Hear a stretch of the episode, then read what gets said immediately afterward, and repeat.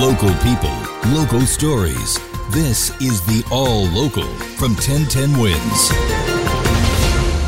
I'm Sonia Rincon, and here are today's top local stories. Governor Andrew Cuomo is looking to ban the sale of flavored nicotine products in the state, saying it's a public health emergency and that the manufacturers are targeting young people with the fruit and candy flavors and getting hooked on the nicotine. It is the tobacco cigarette model all over again.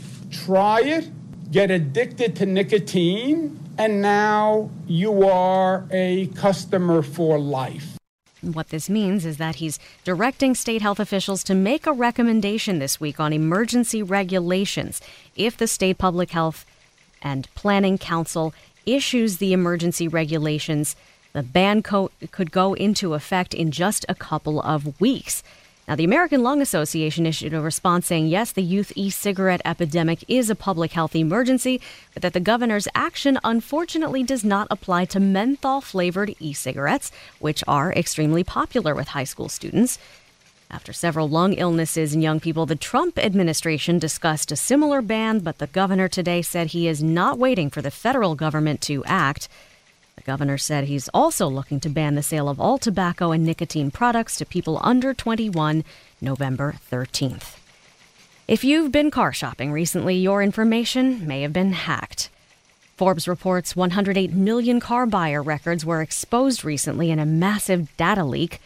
Jeremiah Fowler, a senior security researcher at Security Discovery, tells the magazine he came across the same 413 gigabyte data set multiple times, and that led him to dealerleads.com and what he describes as its unsecured database, which includes names, email addresses, phone numbers, street addresses, and other sensitive information.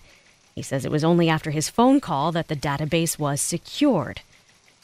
We spoke to Paul Oster, the owner and founder of credit management firm Better Qualified in Eatontown, New Jersey, and an expert in the field of credit repair. He tells us we all have to assume that our data has been breached, whether it was this one, the Capital One. You know, uh, there's been so many data breaches that unfortunately most of our information is available. Um, it's just a question of when uh, a cyber criminal would want to use it. Oster says some companies simply hope they don't become victims and therefore do not invest what they should to protect data in their systems.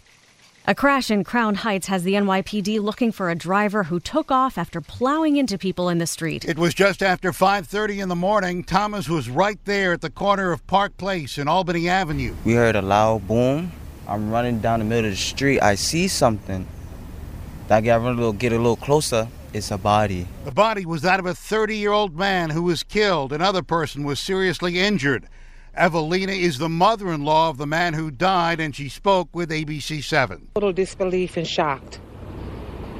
Uh, my grandbabies. A witness says he saw a silver sedan speeding away. Roger Stern, 1010 Wins in Crown Heights, Brooklyn. Police are looking at surveillance video of that light colored sedan and are asking anyone with information to call 800 577 TIPS. A man who fell seven stories from a rooftop party in Chelsea last night is still alive at Bellevue Hospital.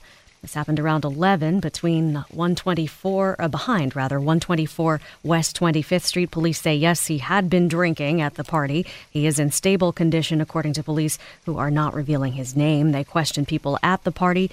They say most people left immediately after it happened. No one is facing criminal charges. In Dix Hills, Long Island, police are looking for the gunman whose bullets struck a couple of houses this morning on Woodledge Drive.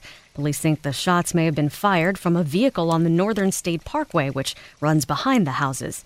A bullet went into each of the homes while families inside were sleeping. No one hurt. One family reportedly woke up to the police checking out a bullet hole in the back of the house. That actual bullet landed in a dishwasher. Tourists looking for cheap knockoff handbags may not find them in, uh, find them as easily today in Chinatown. There was a raid on Canal Street yesterday.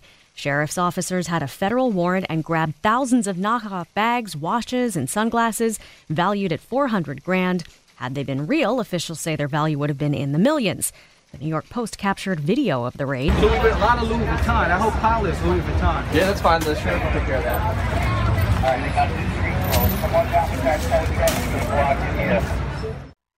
The video shows a man described as a spotter for the vendors, warning them before the raid, pointing at a cop car and saying they're here, and the vendors trying to scoop up their merch and bolt. Five of the vendors were arrested and charged. Thanks for listening to the All Local from 1010 Wins. And for the latest news, traffic, and weather, tune to 1010 Wins. Visit 1010wins.com or download the radio.com app to take us with you wherever you go.